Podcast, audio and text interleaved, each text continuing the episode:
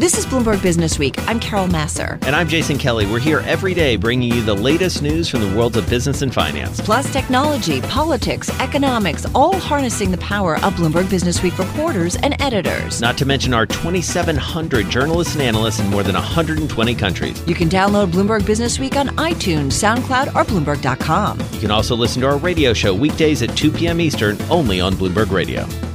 All right, well, let's figure out where the money at least is proposed to go. The budget, it is always something to behold, the federal budget.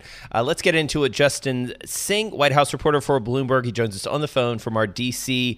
bureau. Justin, great to have you with Taylor and myself. So tell us about this latest budget from the president.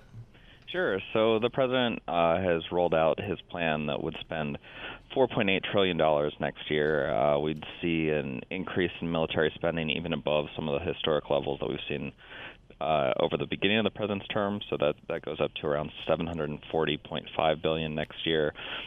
There's some goodies for policy priorities of the president, $2 billion for his wall, a 12% increase for NASA to go to the moon and Mars, but deep cuts we see to social safety net programs, lots of cuts to things like the Environmental Protection Agency, the State Department, traditional sort of boogeymen of the Republican Party, and things that the president has railed against on the campaign trail. Justin, Jason correctly pointed out when we were coming into this segment that it is the proposed budget. Yeah. Remind us again, what is the process from proposed to coming into law? Who gets final say? How does this all work? Yeah, so it is definitely worth taking this with a major grain of salt, because this is basically just a PR document that the White House puts out. It informs, I think, what Republicans on Capitol Hill will prioritize, but really lawmakers are the ones who have the final say in what gets spent, where things get appropriated. So, while the president proposes some really dramatic cuts, particularly to those social safety net programs, none of them are likely to become law, especially because with Democrats in charge of the House, it's going to be a push and pull between congressional appropriators. And what we've seen in prior years is that the president might get some of the defense spending increases he asked for, but that will only come if Democrats are able to protect and grow the domestic spending priorities that they have. And Justin, tell us sort of where the most active discussions will be. What will people be fighting the most about between the Republicans, between the administration and presumably the Democrats in Congress? Yeah, I mean, there's a lot here in this budget that the Democrats would sort of outwardly reject, but I think what might be most helpful is to look at the things that could end up becoming law. So there's a lot of detail on defense spending that the White House is pursuing that the Republicans could adopt, particularly new spending on securing and improving the nation's nuclear arsenal.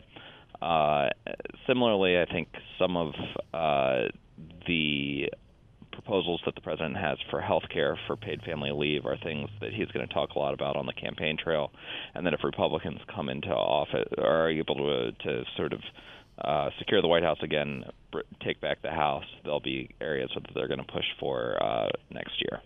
Justin, how much fodder does this give the Democratic candidates out as they go into New Hampshire and they take a look at this for talking points? Yeah, I mean, I think we've seen already a lot of candidates kind of hop on this. I know Bernie Sanders, Mike Bloomberg have already put statements out saying, these are direct attacks on the types of programs like Medicare and Medicaid that President Trump had pledged on the campaign trail that he wouldn't touch. And so I'm sure that the Democrats are going to be mining through this, looking at things like cuts to Sesame Street or the Corporation for Public Broadcasting, and more sort of substantial ones involving healthcare that they're going to want to highlight to voters. Right. And we should point out that Mike Bloomberg, the aforementioned, is the owner of Bloomberg LP and Bloomberg Radio, and is in fact a Democratic, pursuing the Democratic nomination for president. So what do we hear next, Justin? Where does it go? Not just rhetorically. We know people are going to be, as you just very rightly pointed out in response to Taylor's questions, people will be feasting on this for some time to come. But when do we actually see things make their way to the floor? Yeah, so I think it's going to be the congressional appropriators aren't going to really go into this process for a couple months at least, and they will likely reauthorize kind of current spending levels until after the election. So I think the big discussions are going to be pushed off until after voters have their say at the polls. And any view of New Hampshire from down where you are? The president obviously weighing in more and more when he has time with reporters on various candidates here and there, and obviously still not very happy, as we heard in Bob Moon's newscast a little while ago about Mitt Romney. Yeah, it's President Trump himself actually headed up there this evening. He'll do a rally in the state, and the White House has been really sort of eagerly promoting the fact that there's been a long line of people waiting out in the cold for the president. New Hampshire is a state where Republicans feel like they can play a little bit of offense in this upcoming election, and we know that the president, he just did this a week ago in Iowa, sees the big voting events as a chance for him to seize some headlines and interject himself into the political process. So I'm sure it's going to be a sort of fiery speech from the president tonight as he tries to gain some eyeballs and some votes in New Hampshire. I think that is a very safe bet. Justin Sink, thank you so much. White House reporter for Bloomberg, joining us on the phone from our bureau in the nation's capital. This is Bloomberg Businessweek with Carol Masser and Jason Kelly on Bloomberg Radio. Let's get into the business of real estate now. Natalie Wong is here with us, U.S. commercial real estate reporter for Bloomberg, here in our Bloomberg Interactive Brokers studio. So a big deal, $3.6 billion, Natalie, Simon buying Taubman. These two have been sort of circling around each other for a while. Why and how did they finally get together? Yes, thank you. It is definitely a really, really big deal. You have two of the top high-quality mall REITs that are joining together to kind of fight the growing unease in this space. I mean, they've been trying to make a deal work for quite some time now. We know they were in talks at the end of last year, and Simon's tried to buy Taubman before, but I think it's really an indication of the growing pressures on the retail industry and, you know, the retail apocalypse that is kind of trickling out to impact some of the higher luxury mall operators that haven't nearly been hit as hard before. Natalie, I'm so glad that you brought up the retail apocalypse, because that was my next question. I have been hearing about this so-called retail apocalypse for a decade. Amazon is not a new company. We've been talking about this for years and years.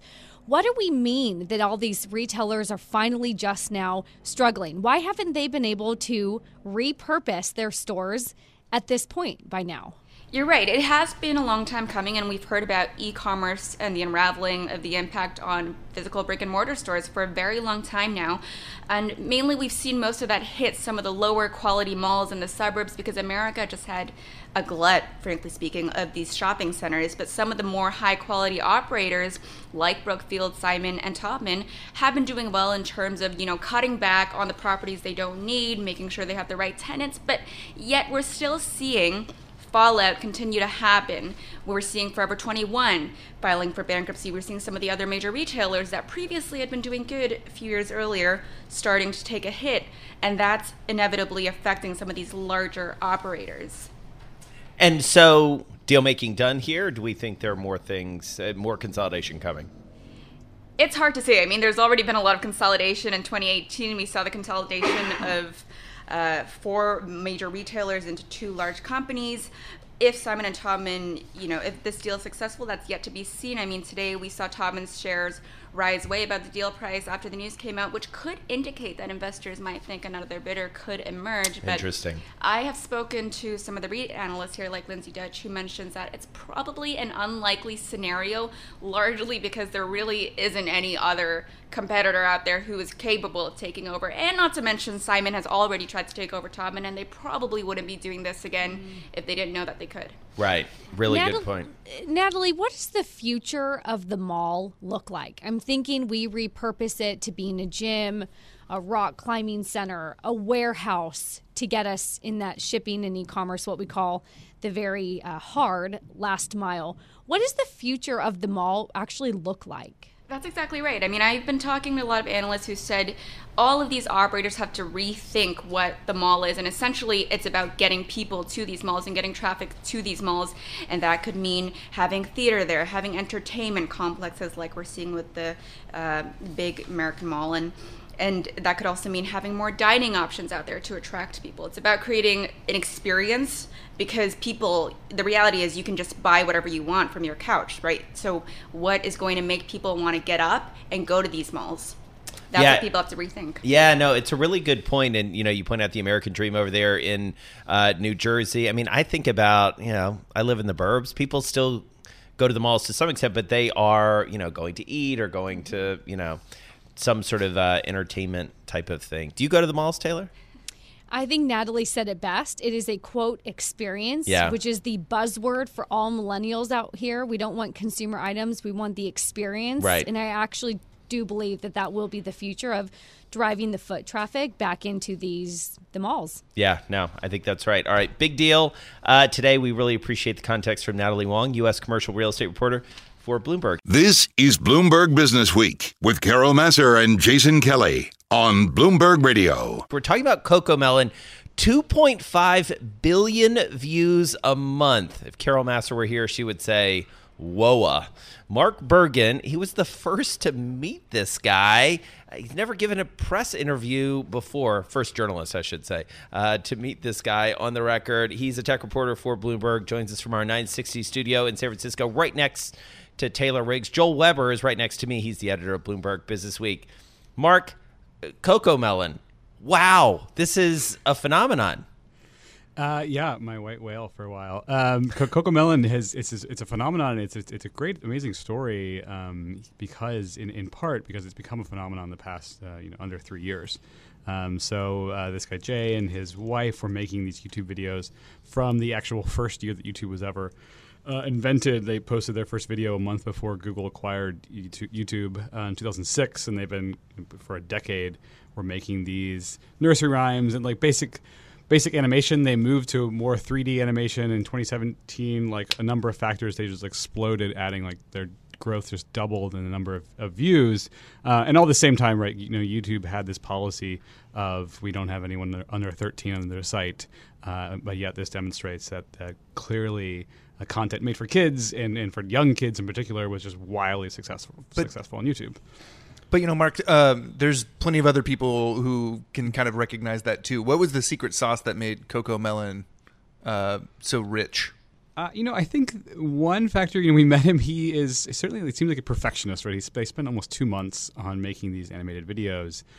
So he does put a lot of time and dedication into the craft. And you can tell, the Full Screen, which is the agency they work with, so they estimate that there are about like dozens of channels that just rip off Cocomelon, post it as their own. Those get tens of millions of views. So there's and YouTube has this huge ecosystem of people making sort of content farm animation, and clearly there is some care and concern put behind this, and some amount of craft. You may or may not agree with if they have a lot of educational principles, if you find the songs really annoying, but clearly there are children out there who love them. And this is business, right? Big business now. Like, how much money are they bringing in every month?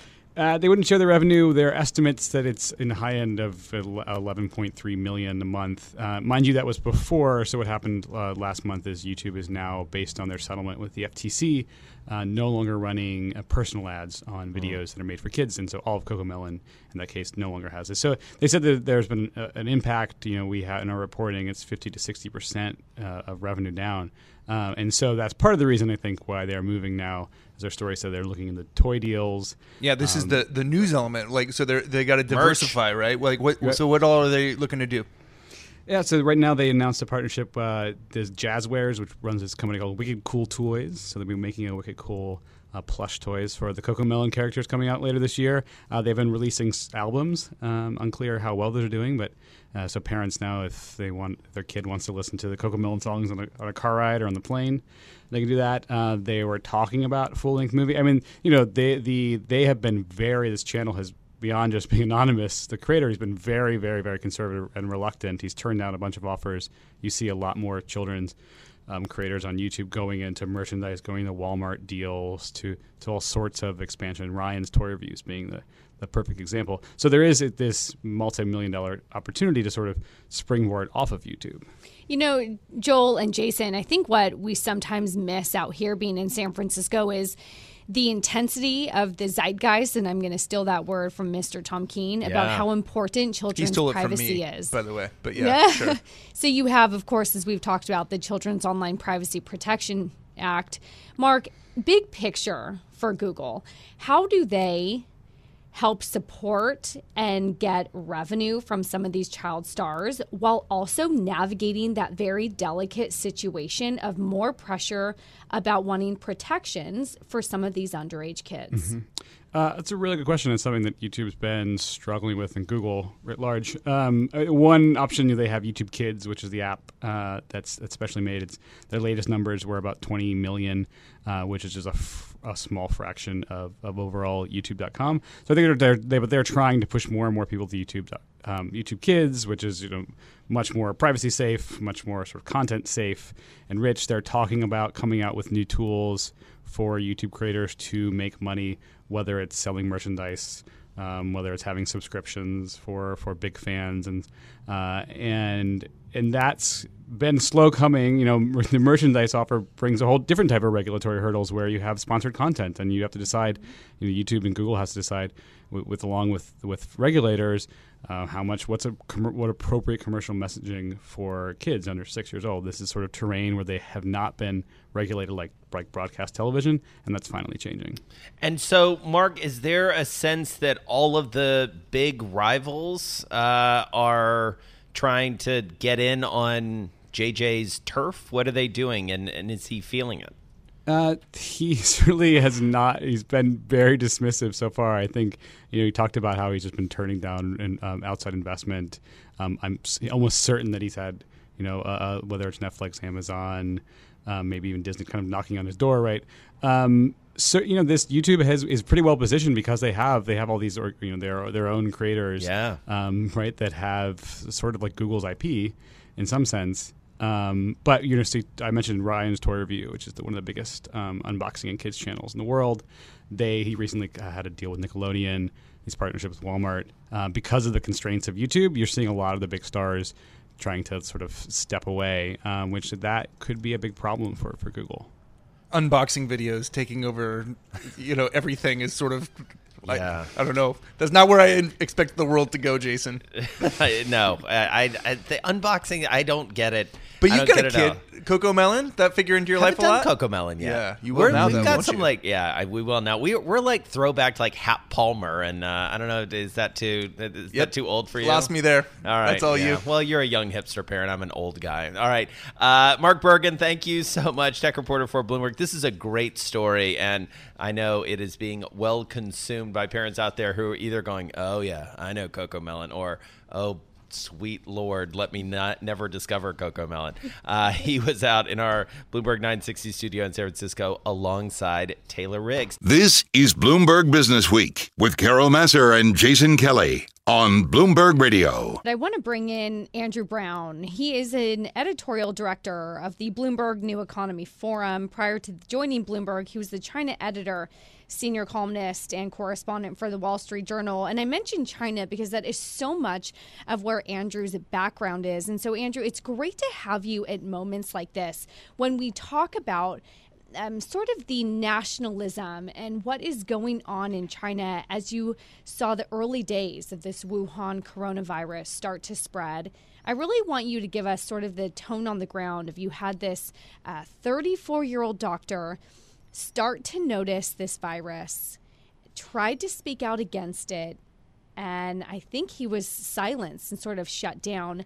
How much of that is sort of just the tone in China, that is just the way things are? Give us the tone on the ground. Right. So, as you say, you've got this Dr. Li Wenliang.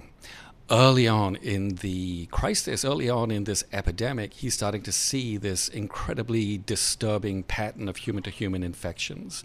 So he jumps onto a private WeChat group with other medical professionals, and he's putting into this WeChat group medical and scientific facts that he thinks his colleagues should know. Now, you say, they shut him down, they silenced him. They didn't just silence him. They actually take him down to the police station, and it's like something out of the Cultural Revolution. They now want to humiliate him. They want to get him to admit that he has made a mistake. They want him to recant, right? So this is now the impulse of the party isn't just to silence him, it's to punish him.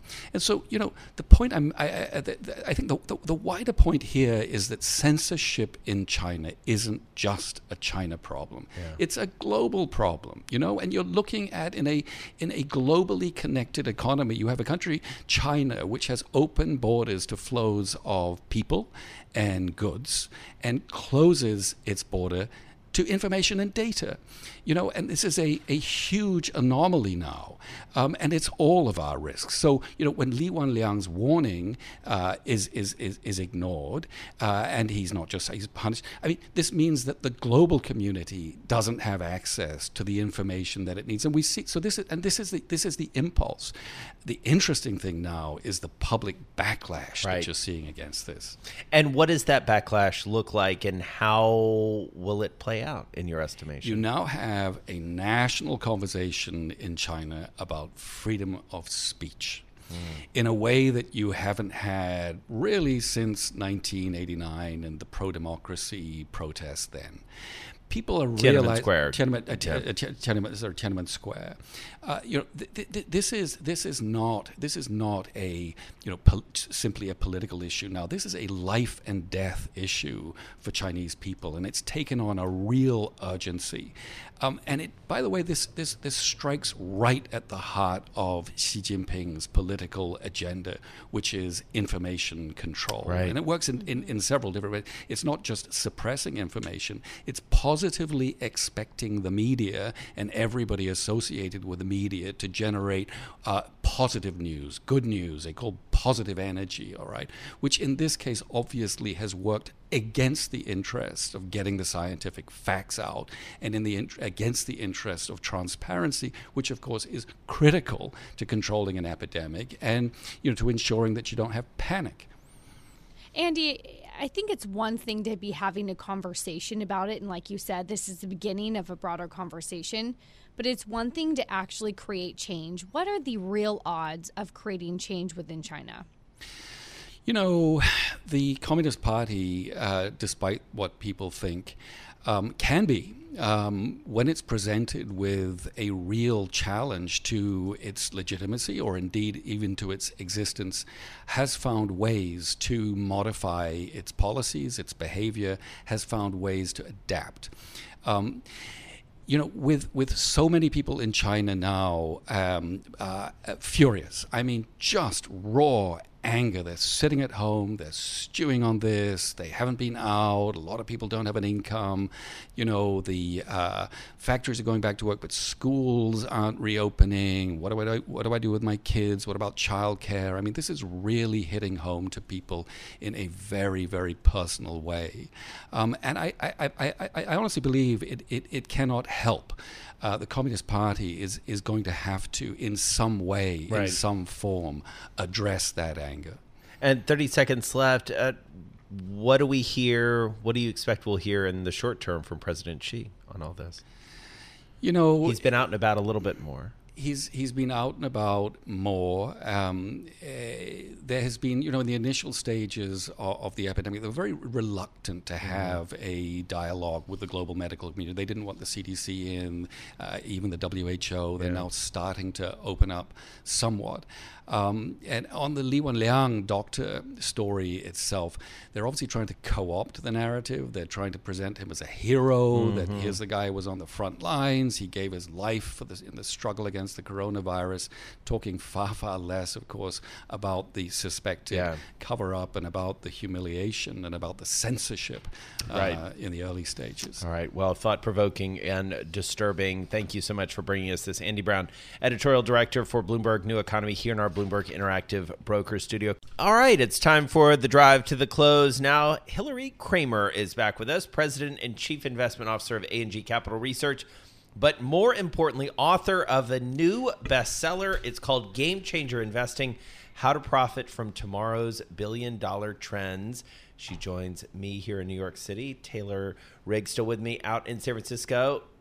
Two things. First, great to see you. Pleasure to be here, Jason. Thank you. And second, congrats. This is huge. Love the book. It looks great. Can't wait to read it. You were nice enough to bring me a copy. So let's start with that if we can. Why this book? Why now? There is such a need to understand the future.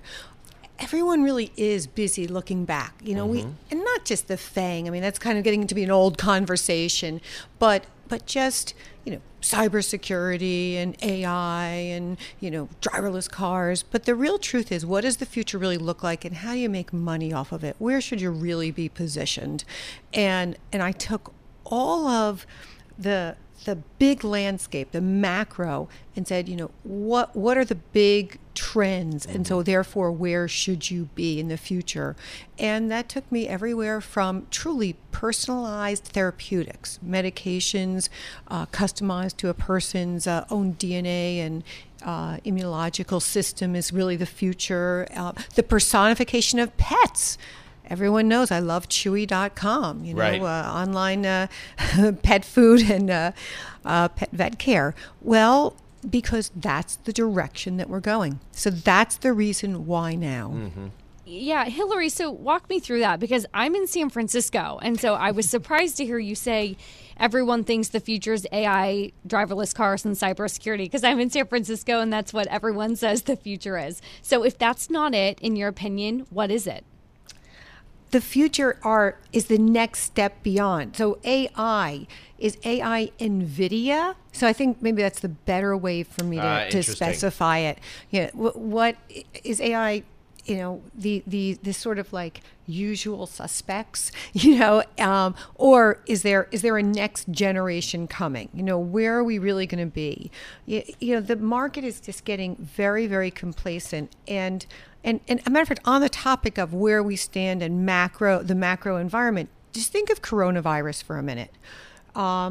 Anything that's software, which means there wouldn't be any kind of issue with touching something, you know, it's the opposite of a Royal Caribbean, you know, it just keeps going up. Like, no one seems to care that Intel, you know, I mean, Intel is a great company, yes, but the stock keeps rising, but yet it could have supply chain disruption. Or you take a company like ServiceNow. Again, the market has a simple view of the world and reacts in that sense and just looks at the players immediately in front of us. ServiceNow was a $210 stock on October 23rd. They make a management change, and Jason, it's about $340 right now, yeah. $342.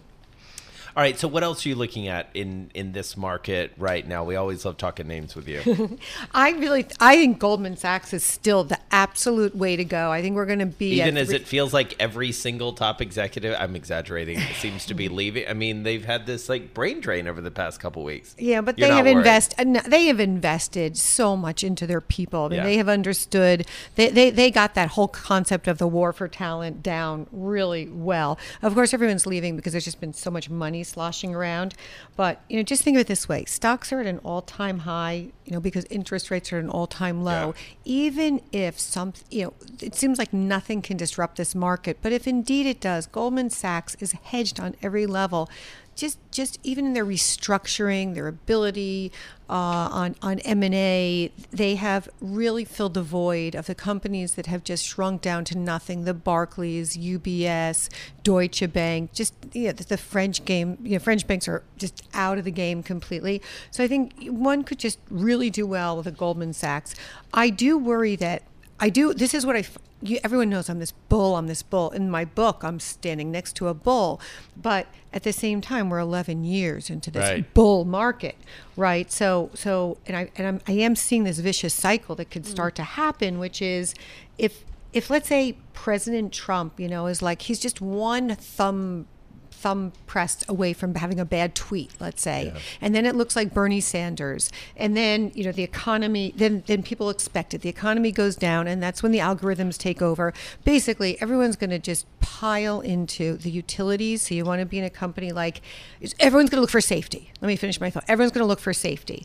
So you want to be in companies that there's safety, but yet there's growth in there. Like, I really do love the utility AES, Virginia-based utility, dividend yield that's nice and consistent, but at the same time developing the big battery farms, and they're in software, demand response. AES is just a really great one. They've taken their money and made sure to be more than just a regulated utility.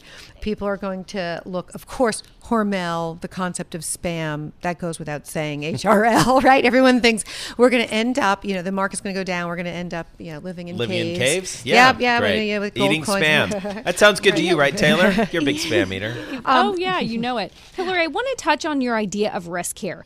Everyone in portfolio management teaches you, you buy a stock to behave like a stock, you buy a bond to behave like a bond. You don't buy a stock with bond-like characteristics because that's not what it's supposed to do. That's why you have bonds. What is your take on that?